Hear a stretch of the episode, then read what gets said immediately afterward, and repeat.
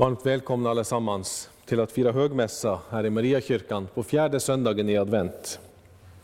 Texterna för dagen börjar på sidan 29 i den nya evangelieboken. Låt oss nu tillsammans innan vår gudstjänst be.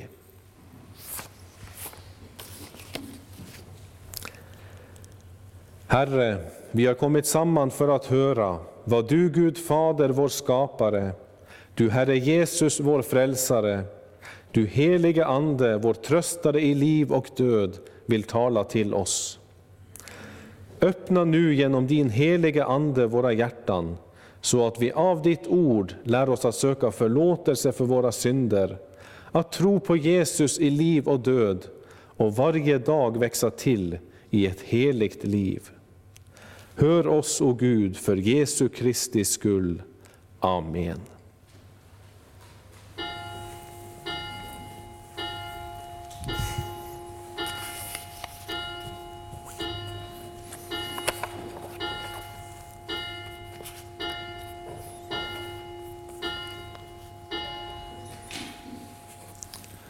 Så sjunger vi 106.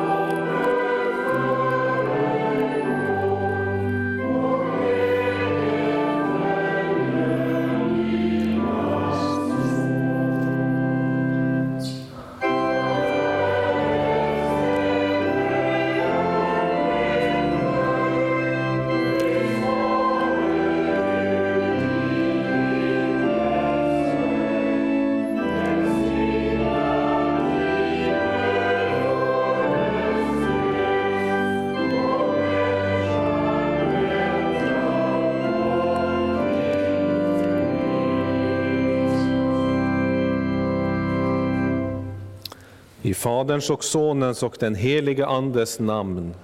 Amen. Nåd vara med er och frid ifrån Gud vår Fader och Herren Jesus Kristus. Amen. Låt oss bedja. Rena, o Gud, våra hjärtan och samveten, så att din Son, när han kommer till oss, må i våra hjärtan finna en beredd boning. Genom samme din Son Jesus Kristus, vår Herre. Amen.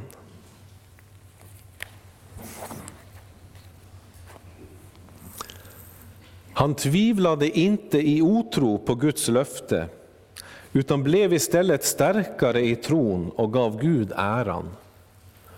Så läser vi om trons fader Abraham. Han hade fått budskapet om att han skulle bli fader till många folk. Och även om han tänkte på att hans egen kropp saknade livskraft och på att Saras moderliv var dött, så tvivlade han inte i otro, utan blev starkare i tron och gav Gud äran. Som en summa så står det att Abraham trodde på Herren och han, alltså Gud, räknade honom det till rättfärdighet. Ja, detta är troshjälten om vilken Paulus säger att så skulle han vara fader till alla oomskurna som tror, och så skulle rättfärdigheten tillräknas dem. Salig är därför den som likt Abraham istället för att tvivla i otro blir starkare i tron och ger Gud äran. Han har Abraham som sin fader och kan förlita sig på att också han får rättfärdigheten tillräknat. Men då blir frågan, har vi en sådan tro som blir starkare, även om allt i våra liv skulle tyckas gå oss emot? Kan jag när jag hör om denna troshjälte tänka att så är även min tro?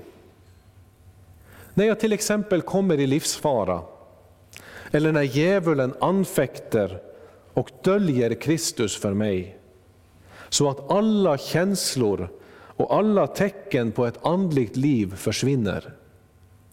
Och min bön och bibelläsning bara känns som tomma ord. Och min kristna vandring inte bara tycks stanna upp, utan snarare går tillbaka. Kort sagt, när allt jag ser helt enkelt är motgång och mörker, både andligt och kroppsligt, och inget ljus märkes i änden av tunneln, kan det då sägas om mig att jag istället för att tvivla i otro blir starkare i min tro och ger Gud äran?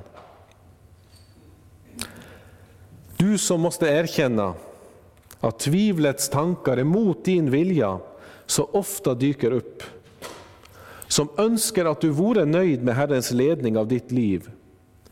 Hur ska du tänka när du ser på Abrahams exempel? Är han då din fader i tron? Ja, denna fråga behöver vi ställa oss. För tvivel, missnöjdhet och bekymmer är alltsammans brott mot första budordet. Eftersom vi då inte förlitar och förtröstar oss på Gud överallt.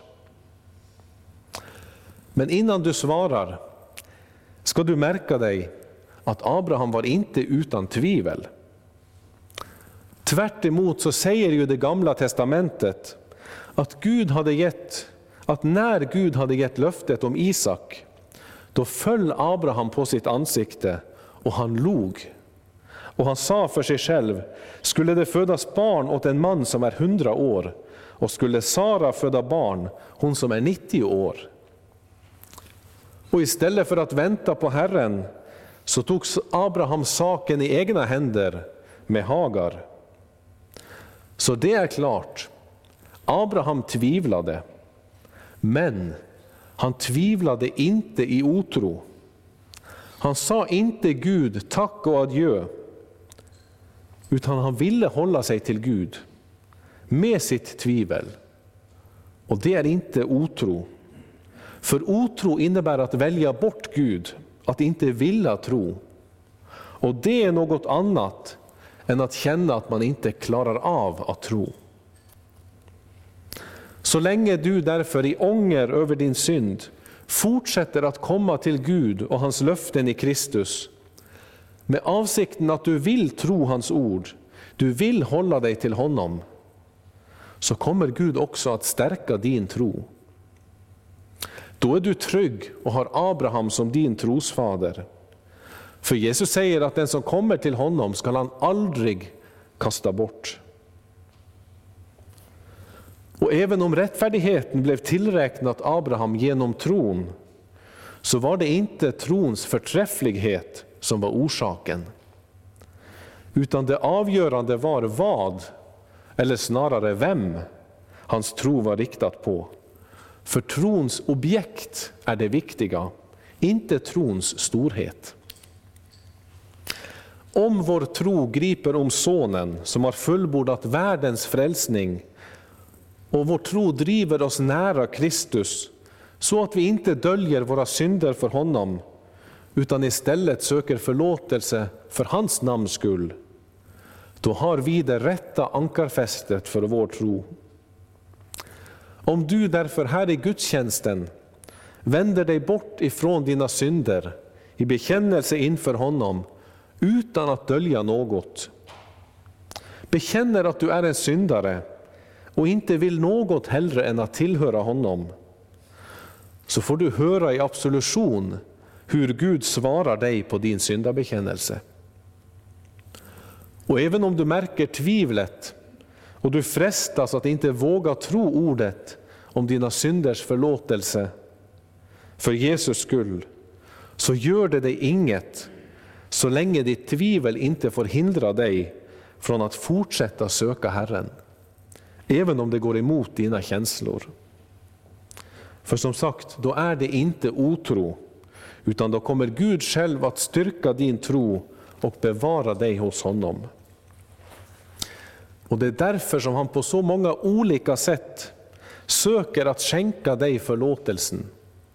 I absolution, i predikan, i nattvarden och annars när du vänder dig till honom i hans ord och till hans löften i ordet. Låt oss därför söka hans förlåtelse genom att bekänna all vår synd och tvivel. Och låt oss sedan sökas att styrkas i samma förlåtelse genom att i nattvarden motta det blod som han utgöt på Golgata för vår skull. För hit är alla välkomna som är döpta och som tror och bekänner att jag är en syndare som behöver nåd, förlåtelse och den frälsning som enbart finns hos Jesus, som är hela världens enda frälsare. Som tror att han är min frälsare och att jag i nattvarden med munnen tar emot hans kropp och blod till syndernas förlåtelse. Och att nattvardens bröd är Jesu Kristi kropp och vinet hans blod. Du som tror detta är välkommen till nattvarden. För hjälpen ligger i hans löften. Hebreerbrevet säger att i detta hopp har vi ett tryggt och säkert själens ankare som når innanför förlåten, dit Jesus för vår skull gick in och öppnade vägen för oss när han blev präst för evigt, en sådan som Melkisedek, som vi också ska höra om i dagens predikan. Låt oss i förtröstan på denna eviga överstepräst, som offrade sitt eget blod för våra synders skull och tog vårt straff på sig så vi skulle få slippa. Låt oss i förtröstan på honom be och bekänna.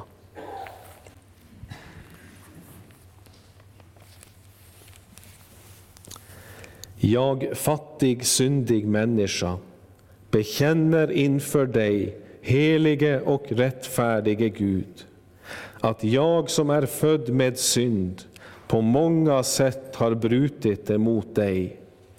Jag har inte älskat dig över allting och inte min nästa som mig själv. Mot dig och dina bud har jag syndat med tankar, ord och gärningar. Jag är värt att förkastas från ditt ansikte om du skulle döma mig som mina synder har förtjänat. Men du, käre himmelske Fader, har lovat att med mildhet och nåd ta emot alla som vänder sig till dig. Du förlåter dem allt vad de har brutit och försummat och tänker inte mer på deras synder.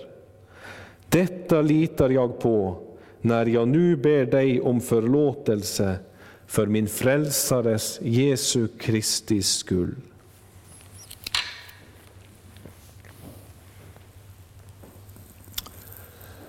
Begär du dina synders förlåtelse för Jesu Kristi skull, så är i kraft av Guds ord och löfte fast och visst att Gud av nåd förlåter dig alla synder. Och denna förlåtelse tillsäger jag dig på vår Herres Jesu Kristi befallning i Faderns och Sonens och den helige Andes namn. Amen. Käre Fader i himmelen, vi tackar dig för syndernas förlåtelse genom Jesus Kristus, vår Herre. Amen.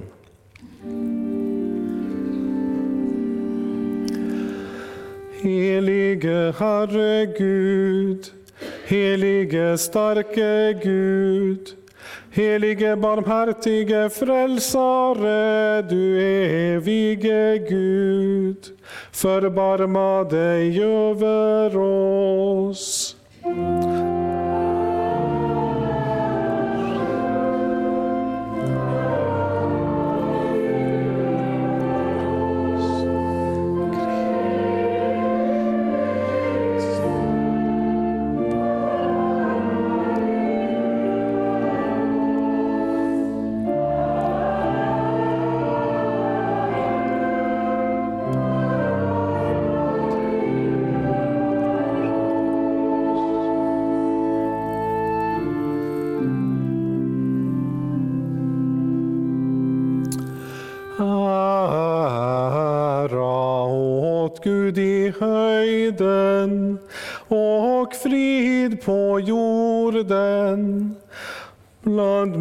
Människor som han älskar.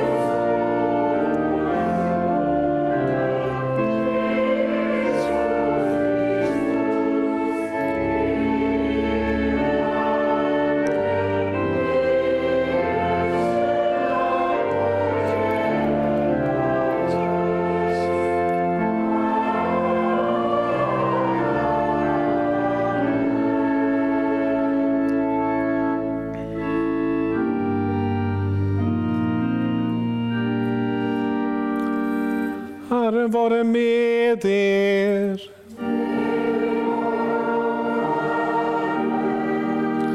Låt oss bedja. Herre vår Gud, du som på nytt låter oss glädjas med Maria över din Sons ankomst.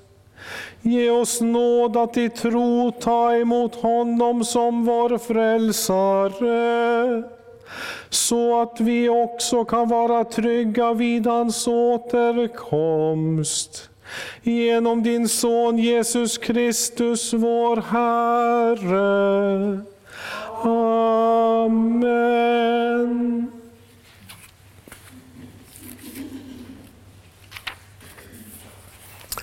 Hör Herrens ord på fjärde söndagen i advent, den tredje årgångens läsningar. Dagens gammaltestamentliga läsning är hämtad från profeten Jesaja, i det 52 kapitlet från den sjunde vers. Hur ljuvliga är inte glädjebudbärarens steg när han kommer över bergen och förkunnar frid, bär fram goda nyheter och förkunnar frälsning och säger till Sion, din Gud är konung. Hör, dina väktare ropar med hög röst, de jublar tillsammans, för de ska, de ska med egna ögon få se Herren vända tillbaka till Sion. Brist ut i jubel tillsammans, ni Jerusalems ruiner, för Herren tröstar sitt folk, han återlöser Jerusalem. Herren visar sin heliga arm inför alla folkens ögon. Alla jordens ändar skall se vår Guds frälsning. Hör också Herrens ord ifrån dagens epistel, hämtad ifrån Andra Korintierbrevets första kapitel från den 20 versen.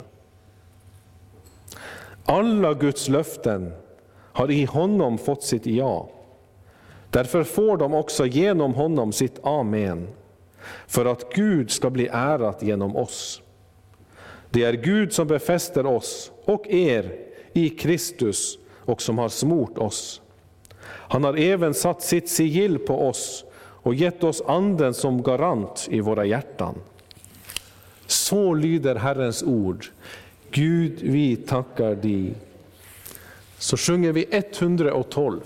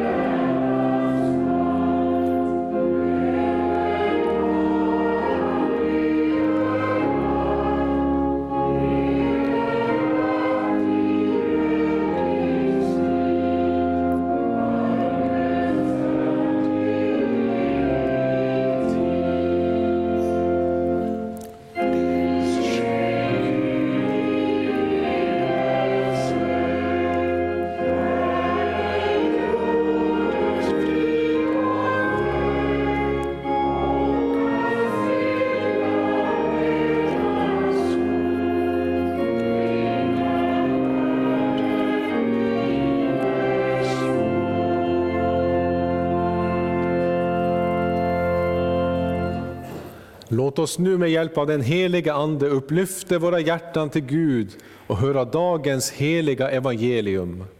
Så skriver evangelisten Lukas i det första kapitlet från den 39 versen.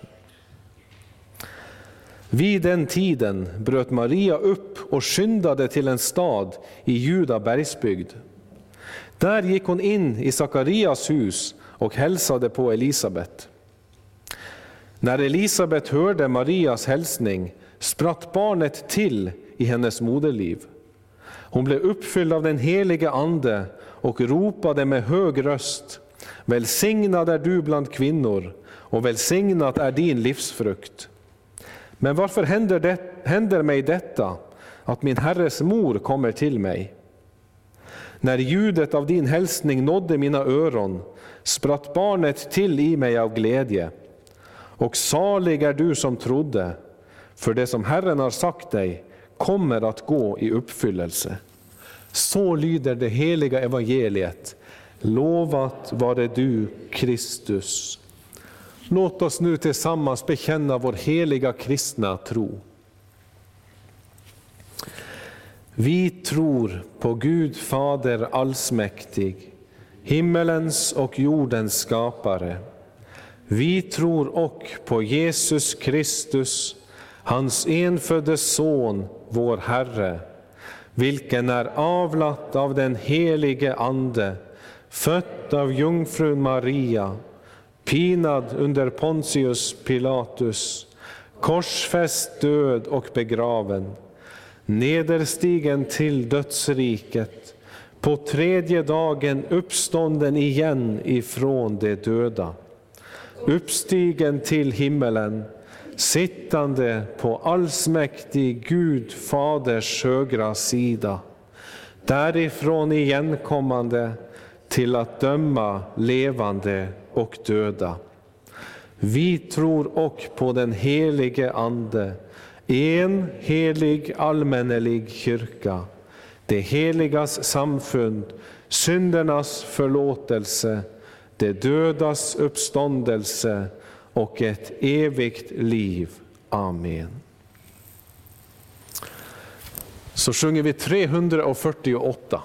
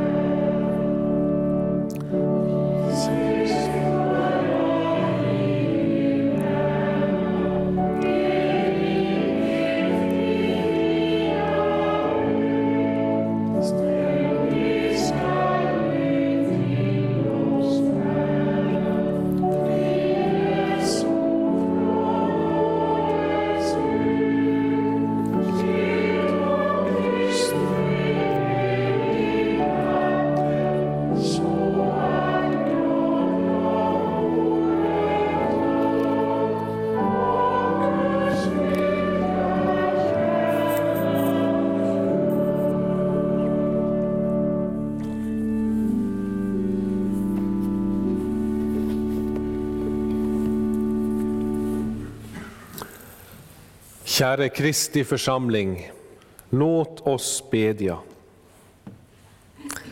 O Gud, vår Herre, Herre vår Gud, himmelske Fader, vi tackar dig för att du älskade den fallna världen så, att du till vår frälsning och salighet lät din son födas till jorden genom jungfru Maria och bli vår broder. Vi ber dig, hjälp oss genom din heliga Ande att av hjärtat säga ja och amen till vad ordet vittnar om denna vår frälsare. Så att vi får en julglädje som består och den frid som bevarar våra hjärtan och tankar för allt som vill skilja oss från din kärlek i Jesus Kristus, vår Herre. Amen.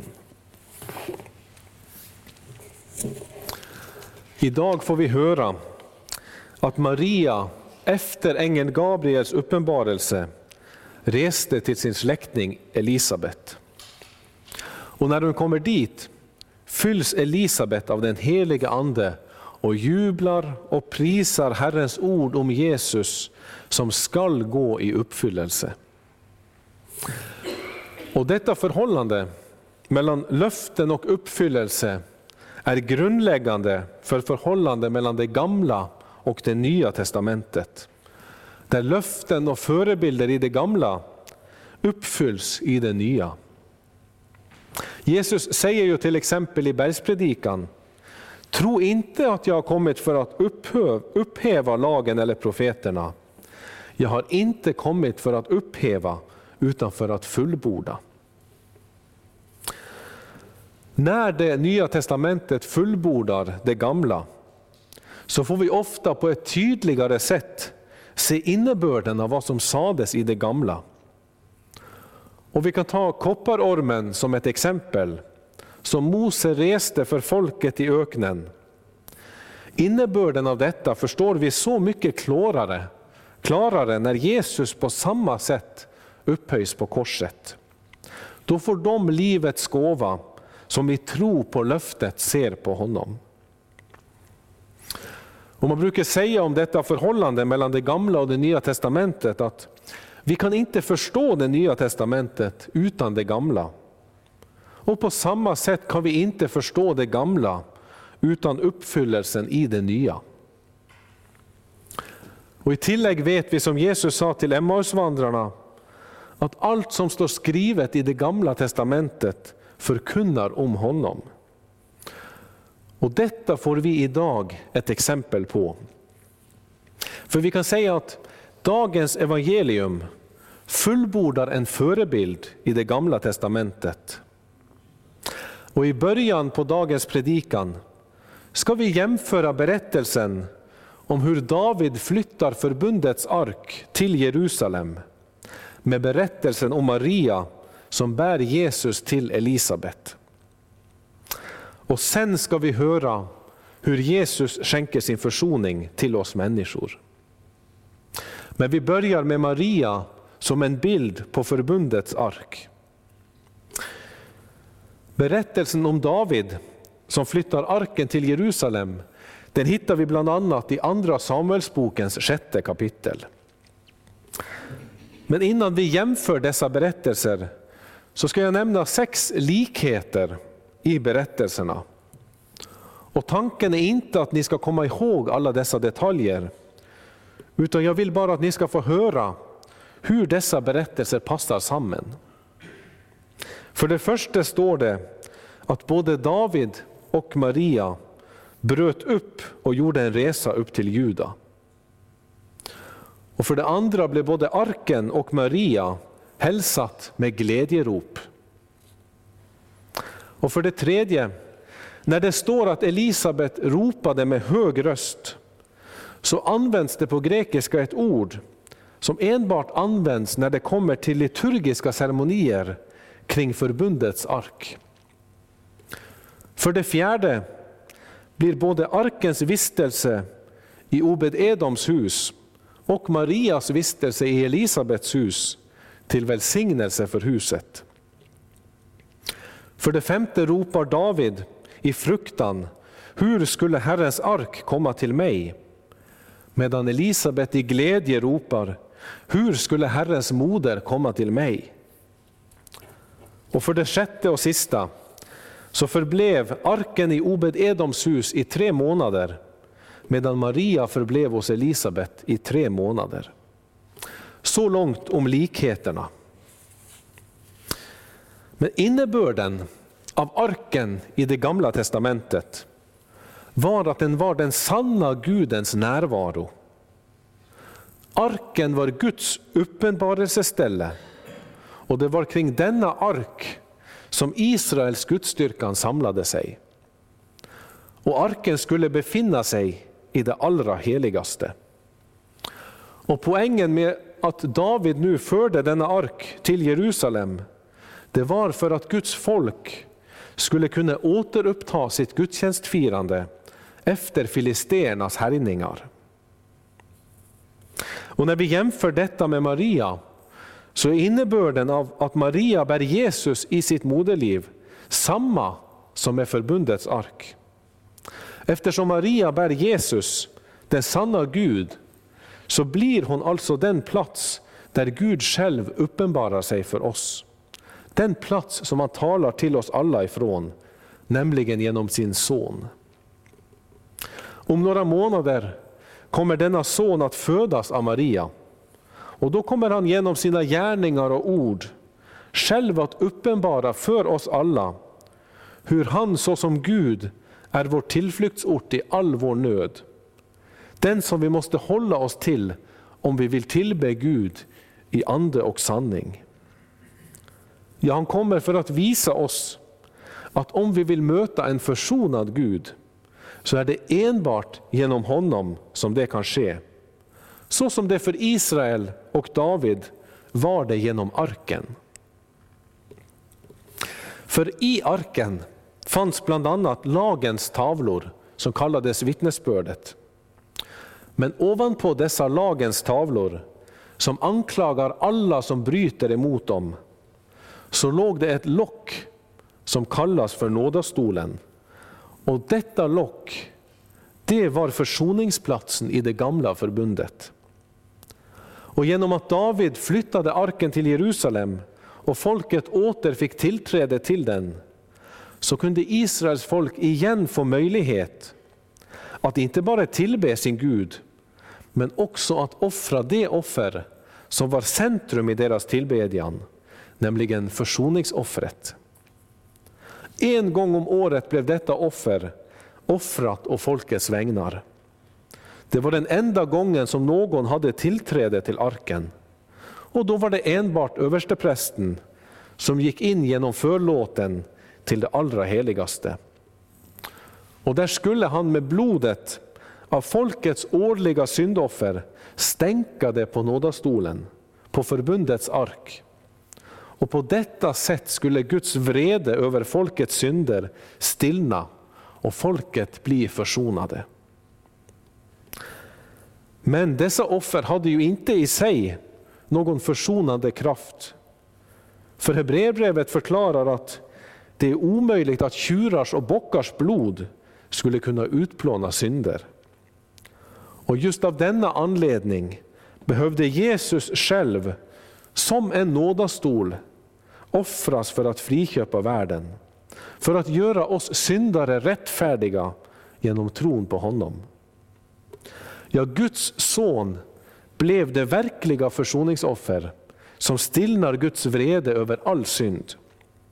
På honom blev all världens synd lagt, ty han är Guds lamm som tar bort världens synd genom att själv lida straffet för dem på korset.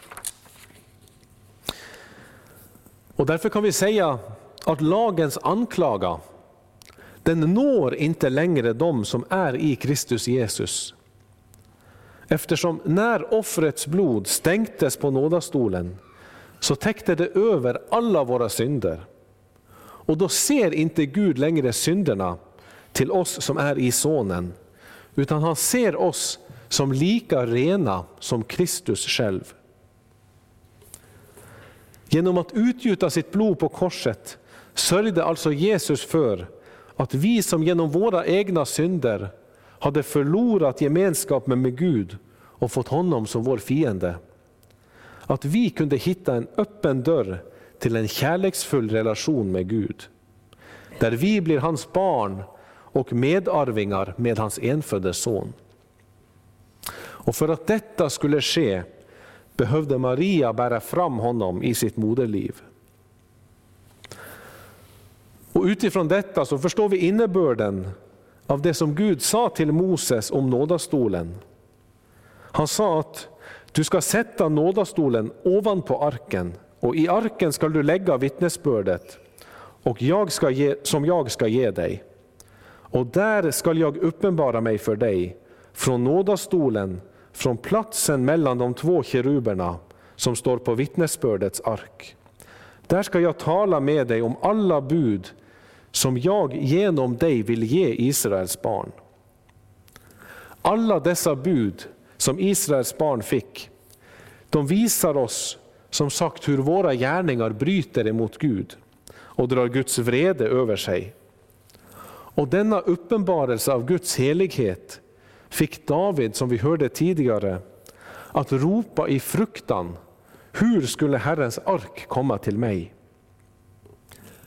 Men det som är vår lycka och som Elisabet får se är att alla dessa bud, tack vare sonens offer, är uppfyllda bud.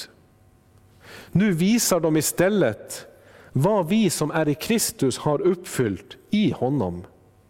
Alltså vad Gud tillräknar oss.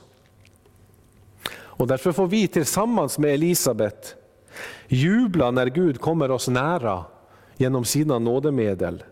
Vi behöver inte frukta så som David.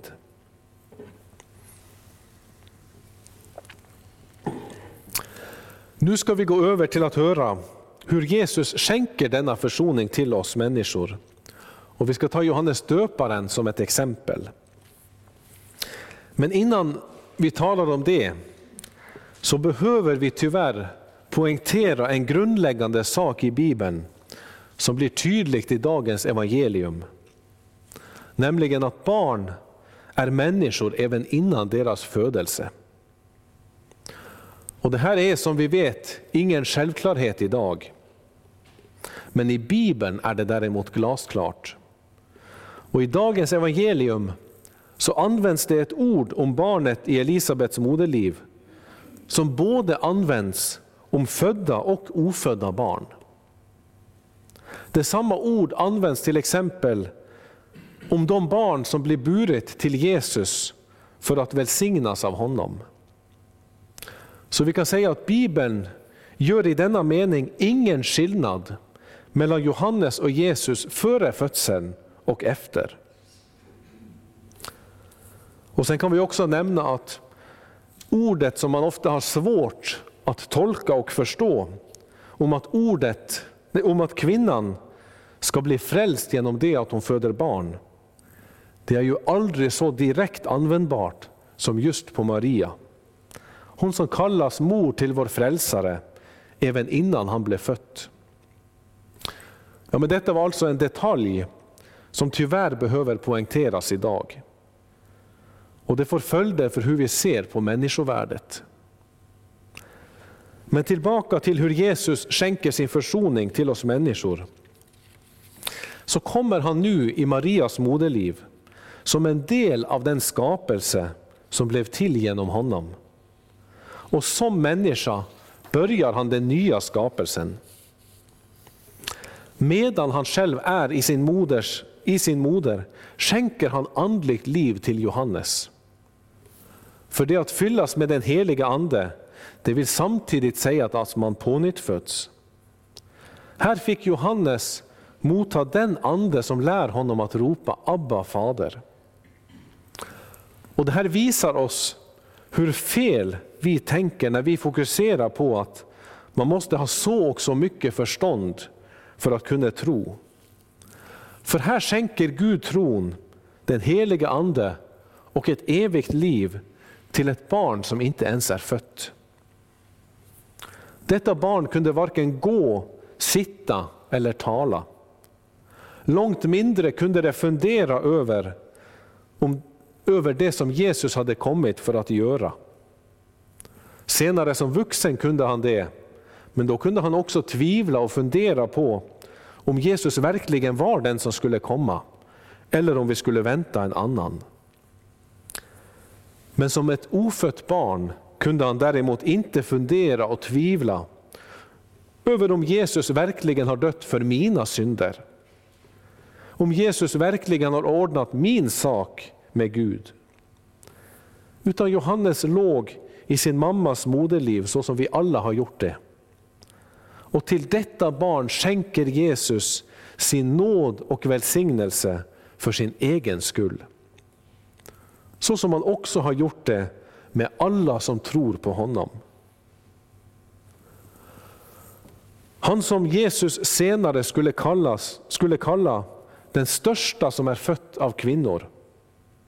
Han blir nu i dubbel bemärkelse gjort till den minsta av Jesu bröder. Och detta är trösterikt. För vi människor vi försöker så ofta med alla möjliga saker att blidka Gud. Vi försöker att hitta något i oss själva som kan göra oss vissa på att vi är accepterade av honom. Något som vi kan göra för att liksom försona Gud och ta bort hans vredesdom över oss. Och vi kan bara tänka på alla världens religioner. De kan som en summa sammanfattas med människans väg till Gud. Och de handlar så ofta precis om det som vi gör. Det kan vara självpina, goda gärningar, meditation och bön. Men gemensamt är det att det är vår egen gärning, vårt eget sökande, helt enkelt vårt eget som blir det utslagsgivande. Det är detta som den naturliga människan tänker sig ska göra Gud nådig mot henne och som ska föra henne i gemenskap med honom. Men för alla som vill låta sin relation till Gud bero på något av sitt eget, så kommer dagens evangelium som en diametralt motsatt berättelse. Här hör vi istället hur Gud själv, som på grund av att våra synder har blivit stängt på honom, han som är vår nådastol, hur han själv tog sig an vår sak. Guds sätt att skapa gemenskap med oss handlar alltså inte om våra gärningar, utan om Guds egna gärningar. Han gör det alltsammans själv. Våra försök kan endast förstöra det som han så fullkomligt i sin nåd har gjort för oss. Och allt detta skänker han idag till en människa som inte ens har förmågan att säga tack. Ja, får det vara en lärdom till oss alla om hur Gud själv är vår frälsare. Han är inte bara en hjälpare som hjälper oss i våra egna försök, utan han frälser oss helt och hållet själv genom att komma som en nådastol. Denna som Gud i det gamla förbundet hade placerat i det allra heligaste och som var utanför räckvidd för alla människor. Han kommer nu till oss människor. Vi behöver inte åka till Jerusalem, gå ut i öknen eller någon annan dold plats för att hitta honom. Utan han kommer till oss innan vi andligt sett är födda. För vi söker inte honom, utan han söker oss först.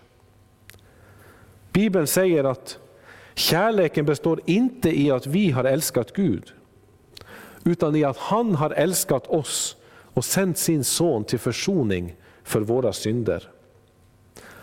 Och vi läser att rättfärdighet, den rättfärdighet som kommer av tron säger, fråga inte i ditt hjärta vem ska fara upp till himlen, det vill säga för att hämta ner Kristus. Eller vem ska fara ner i avgrunden, det vill säga för att hämta upp Kristus från de döda. Nej, ordet är dig när, i din mun och i ditt hjärta, nämligen trons ord som vi predikar. Ordet som var hos Gud och som själv var Gud, kom som människa, först i Marias moderliv och sedan som vuxen. Och han fortsätter att komma till oss genom sitt ord. Och när du idag hör att han inte alls bryr sig om vad Johannes döparen hade gjort, utan istället skänker honom livet, då hör du på vilket sätt han också kommer till dig. Genom ordet som förkunnas av dem som han genom tron bor i. Då uppenbarar han för dig hur han har tagit bort just dina synder. Hur han uppfyllde lagen i ditt ställe och inte lämnar något ogjort som eh, krävs för att du ska få leva.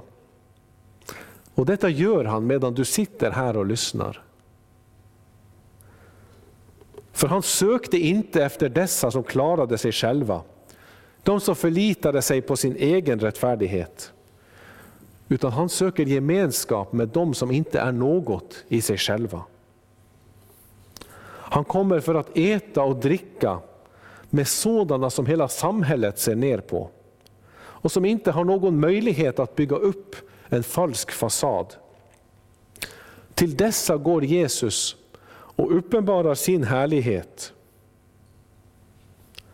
och förlåter dem deras synder. Och som sagt, han gör det allt sammans själv. Och det är märkvärdigt, men detta är evangeliums centrum. Nämligen att Herren själv har gjort allt. Vi ska inte göra något. Bort därför med alla intentioner som vill förtjäna nåd inför Herren. Bort med alla så kallade fromma gärningar som vi gör för att visa upp oss inför Gud och människor. Ja, bort helt enkelt med allt vårt eget. Herren frågar inte efter det när han frälsar oss.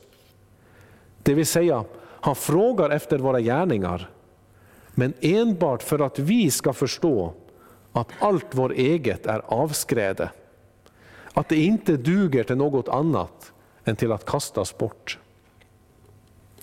Hör därför du som arbetar och sliter, som ber och fastar och som tror att detta kan hjälpa dig på domens dag. Jesus bjuder dig till sig och han säger Kom till mig, alla ni som arbetar och bär på tunga bördor, så skall jag ge er vila. Herren bjuder dig att likt Johannes döparen få vila och motta allt innan du ens fattar vad som sker. Han har, som vi hörde i skriftetalet, skänkt detta till dig i absolutionen. Och han vill åter skänka dig det i sin heliga nattvard. Du ska bara få se hur barnet i moderlivet fick motta himlarnas rikes eviga välsignelse. Och så ska du få tänka att detta blir givet av honom som vi nästa vecka ska fira att han har kommit. Inte för att kalla rättfärdiga till omvändelse, utan syndare. Och han fortsätter att komma. Fortsätter att nödga människor att komma till honom så länge som det heter idag. Här och nu försöker han att nå in till oss alla för att åter skänka oss sin egen livets ande. Och Det är detta som är anledningen till att han uppgav sin härlighet och förnedrade sig som en människa som dog på korset. Ja, det är därför som han blev avlat av den heliga Ande och fött av jungfru Maria. Och det är just detta som vi vid Kristi födelsesfest får fira att Jesus har gjort.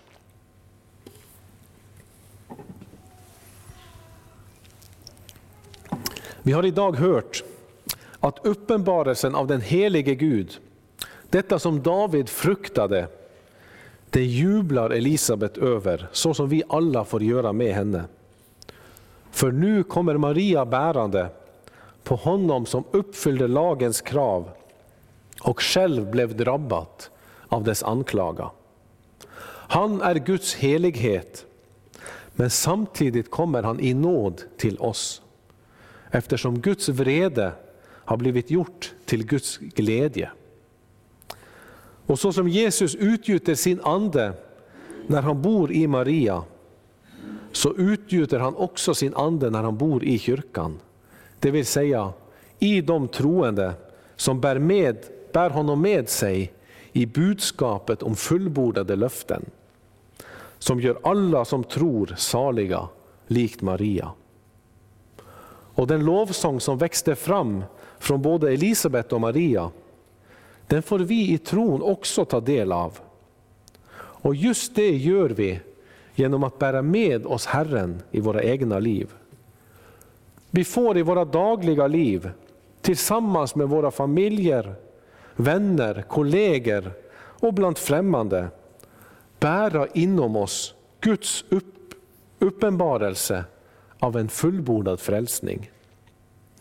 För när detta får styra vårt, våra ord och gärningar, så skall det som Paulus säger till Timoteus bli till frälsning både för oss och för den som hör oss. Inte för att vi är något stort i oss själva, så som inte heller Maria var något stort i sig själv, utan han som vi bär med oss är det stora. Han är den Högstes son, han är konung över Jakobs hus för evig, och hans rike skall aldrig få något slut. Jag lovat vare Gud och välsignad i evighet, som med sitt ord tröstar, lär, förmanar och varnar oss. Helige Ande, skriv ordet i våra hjärtan, så att vi inte blir glömska hörare, utan varje dag växer till i tro, hopp, kärlek och tålamod intill tidens slut och blir saliga. Genom Jesus Kristus, vår Herre. Amen. Innan vi sjunger 349 tillsammans, och hoppets Gud uppfylla er med all glädje och frid i tron, så att ni har ett överflödande hopp i den helige Andes kraft. Amen.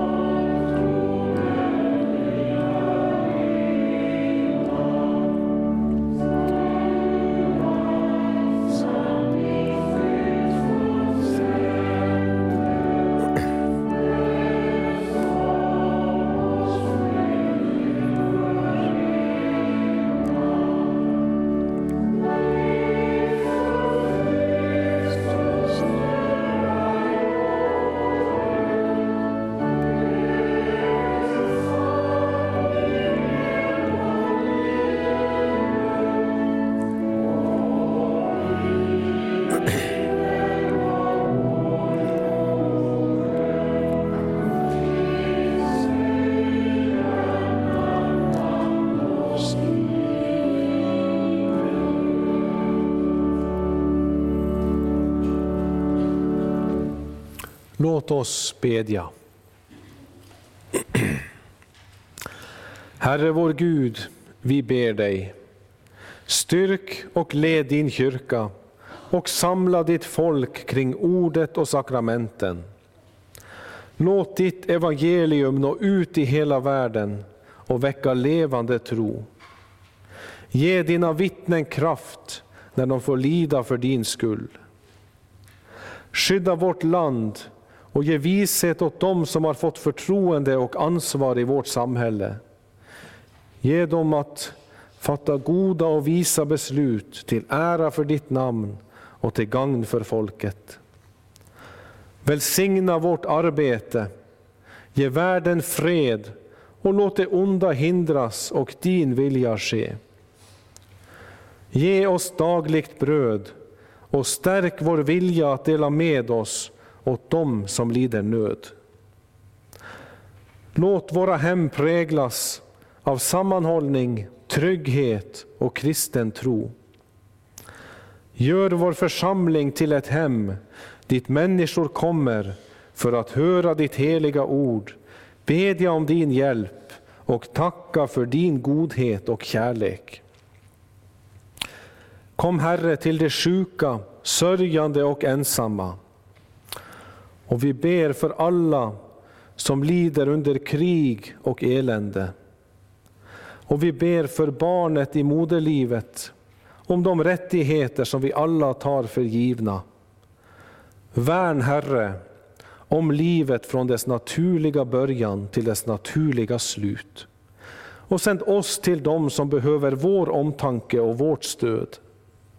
Följ oss hela livet med din nåd Gör oss fasta i tron och låt oss till sist komma hem till din eviga glädje. Genom Jesus Kristus, din Son, vår Herre. Amen. Som beredelsesalm ska vi sjunga 478 från den andra versen.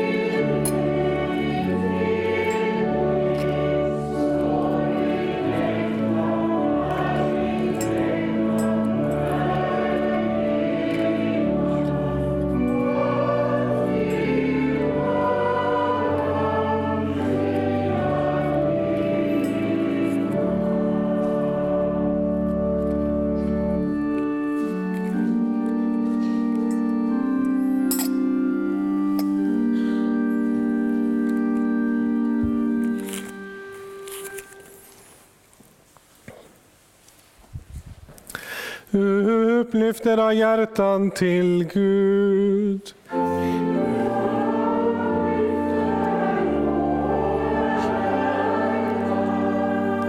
Låt oss tacka Gud vår Herre.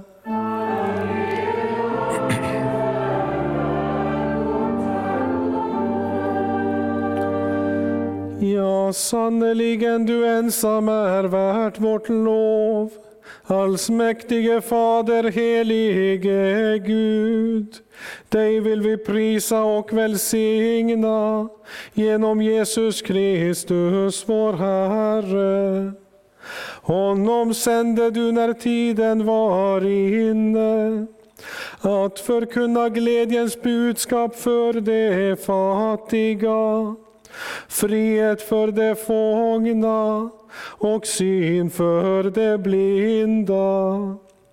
Genom honom gör du allting nytt, idag och då han kommer åter i härlighet. Därför vill vi med dina trogna i alla tider och med hela den himmelska härskaran prisa ditt namn och tillbedjande sjunga.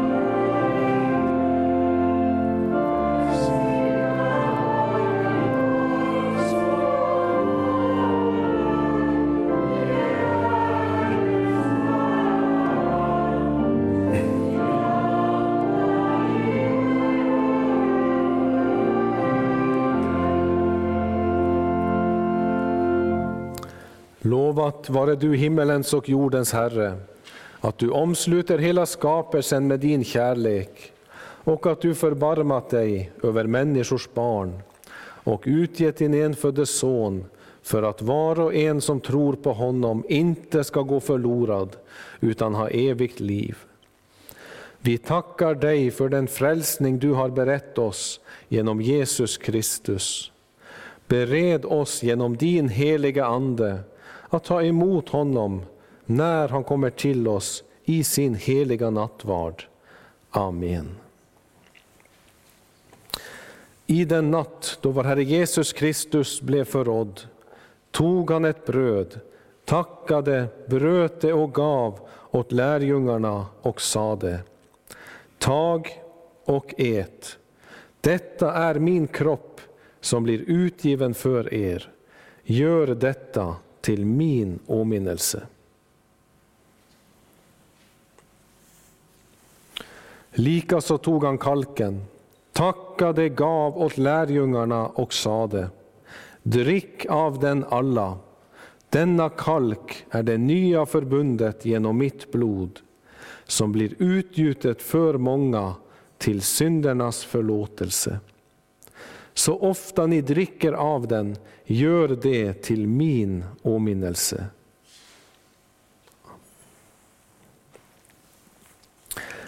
Din död förkunnar vi, Herre. Din uppståndelse bekänner vi till dess du kommer åter i härlighet. Helige Fader, vi firar denna måltid till åminnelse av din Sons lidande och död, uppståndelse och himmelsfärd. Vi tackar dig för att du har sett till hans fullkomliga och eviga offer med vilket du har försonat världen med dig själv. Tack för att du i denna måltid skänker oss de välsignade frukterna därav och ger oss liv av hans liv, så att han förblir i oss och vi i honom. I den heliga Ande och med alla dina trogna ber vi den bön som din son Jesus Kristus har lärt oss. Fader vår som är i himmelen. Helgat var det ditt namn. Tillkomme ditt rike, ske din vilja så som i himmelen, så och på jorden. Vårt dagliga bröd och förlåt oss våra skulder, så som och vi förlåta dem oss skyldiga äro. Och inled oss icke i frestelse, utan fräls oss ifrån ondo. Ty riket är ditt och makten och härligheten i evighet. Amen.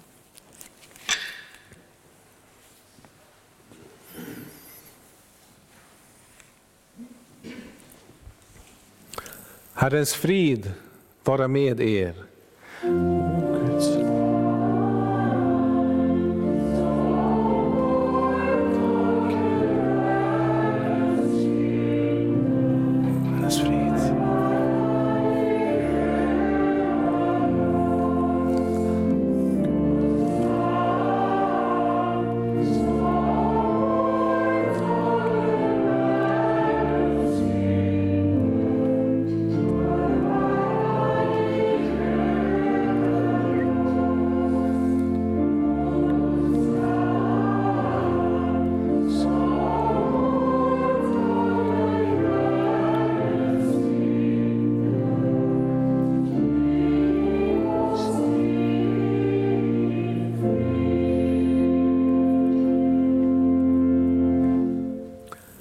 Är Guds lam som tar bort världens synder.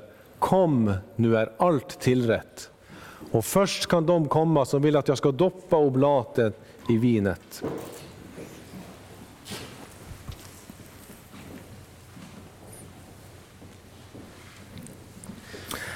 Kristi kropp för dig utgiven.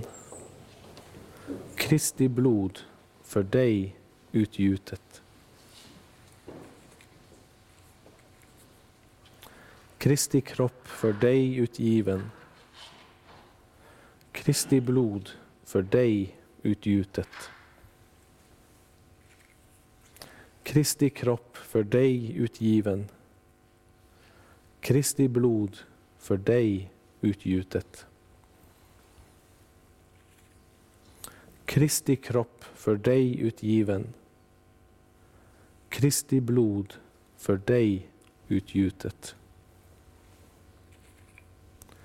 Kristi kropp för dig utgiven, Kristi blod för dig utgjutet. Kristi kropp för dig utgiven, Kristi blod för dig utgjutet. Kristi kropp för dig utgiven, Kristi blod för dig utgjutet. Kristi kropp för dig utgiven, Kristi blod för dig utgjutet. Kristi kropp för dig utgiven, Kristi blod för dig utgjutet. Kristi kropp för dig utgiven, Kristi blod för dig utgjutet. Kristi kropp för dig utgiven. Kristi blod för dig utgjutet. Kristi kropp för dig utgiven. Kristi blod för dig utgjutet. Kristi kropp för dig utgiven. Kristi blod för dig utgjutet. Vår Herre Jesus Kristus, vilkens kropp och blod ni här har mottagit, bevara er till evigt liv. Amen. Gå i Herrens frid.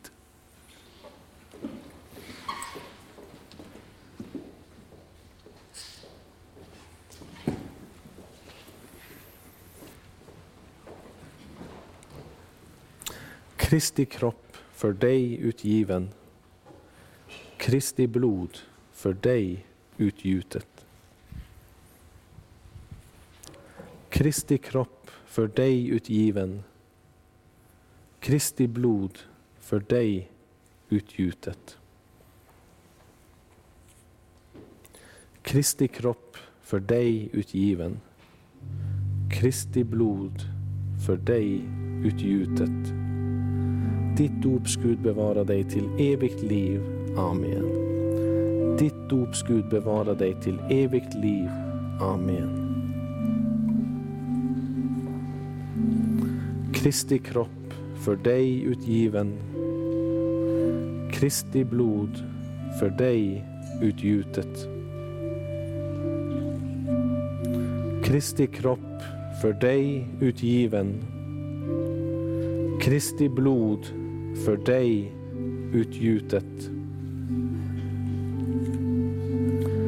Kristi kropp för dig utgiven, Kristi blod för dig utgjutet.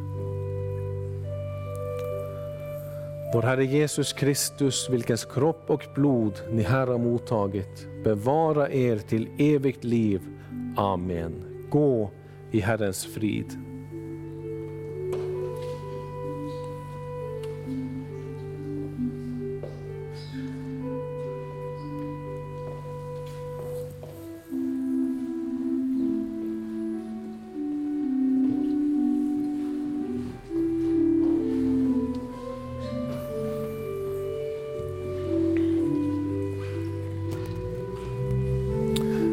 Kristi kropp för dig utgiven.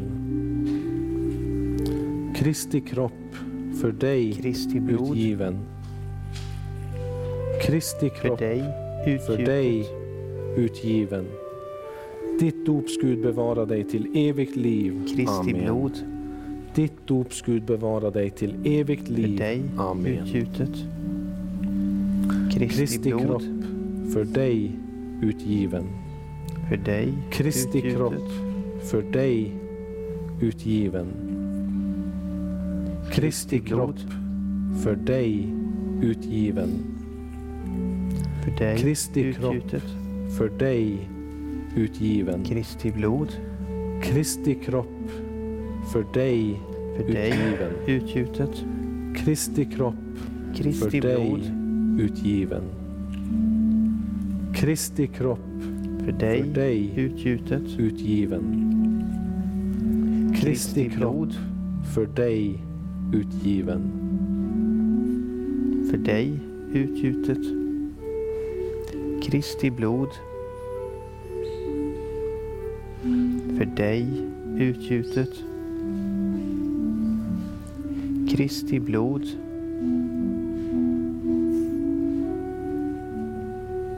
för dig utgjutet. Kristi blod för dig utgjutet. Kristi blod för dig utgjutet. Vår Herre Jesus Kristus, vilkens kropp och blod ni här har mottagit, bevara er till evigt liv. Amen. Gå i Herrens frid.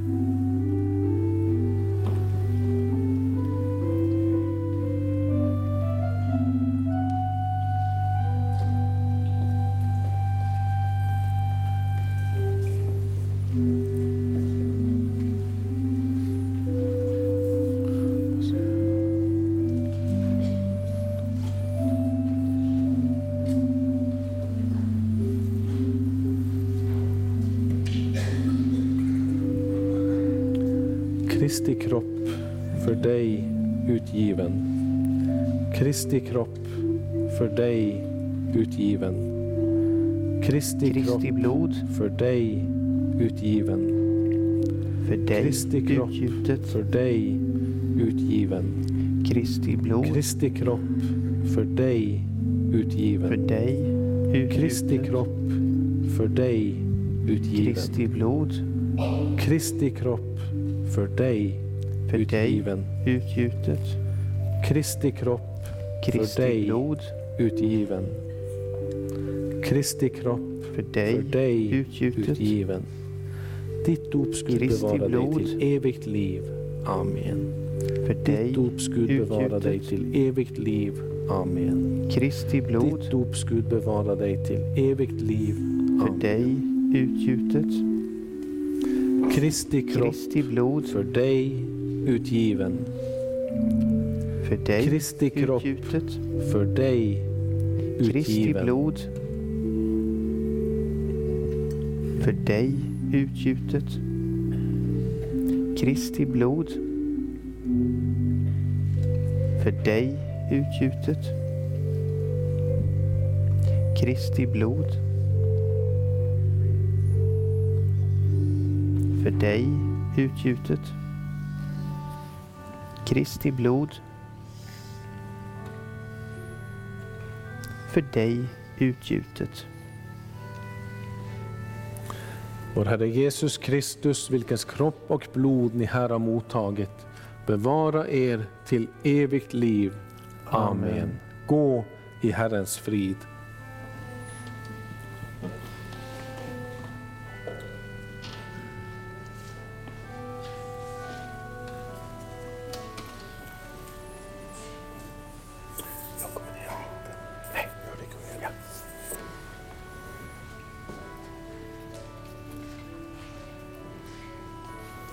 Kristi kropp för dig utgiven.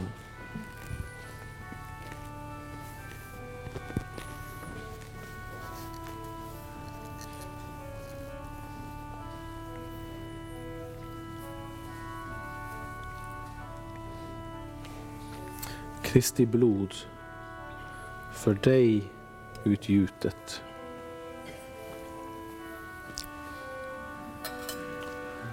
Vår Herre Jesus Kristus, vilkens kropp och blod du här har mottagit, bevara dig till evigt liv. Amen. Amen. Gå i Herrens frid. Amen.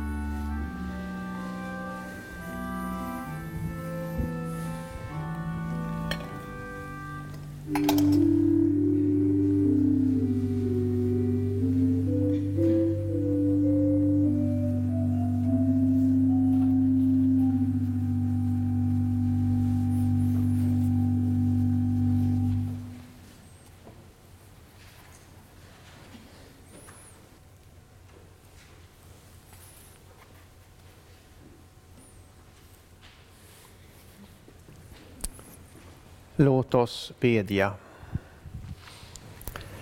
Gud vår Fader, vi tackar dig för din son Jesus Kristus som kommer till din församling i nattvardens bröd och vin. Bered väg för ditt rike ibland oss och upplys vårt mörker med ljus av ditt evangelium så att vi med hjärtat kan hylla honom som vår konung. Amen.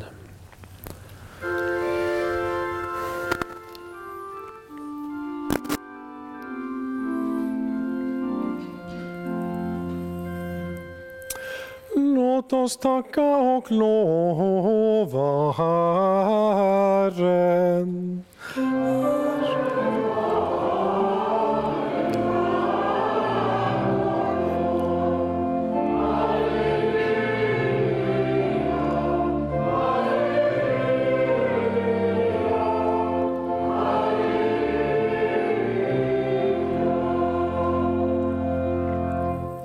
Tag emot Herrens välsignelse. Herren välsigne er och bevare er. Herren låter sitt ansikte lysa över er och vare er nådig. Herren vände sitt ansikte till er och give er frid. I Faderns och Sonens och den helige Andes namn.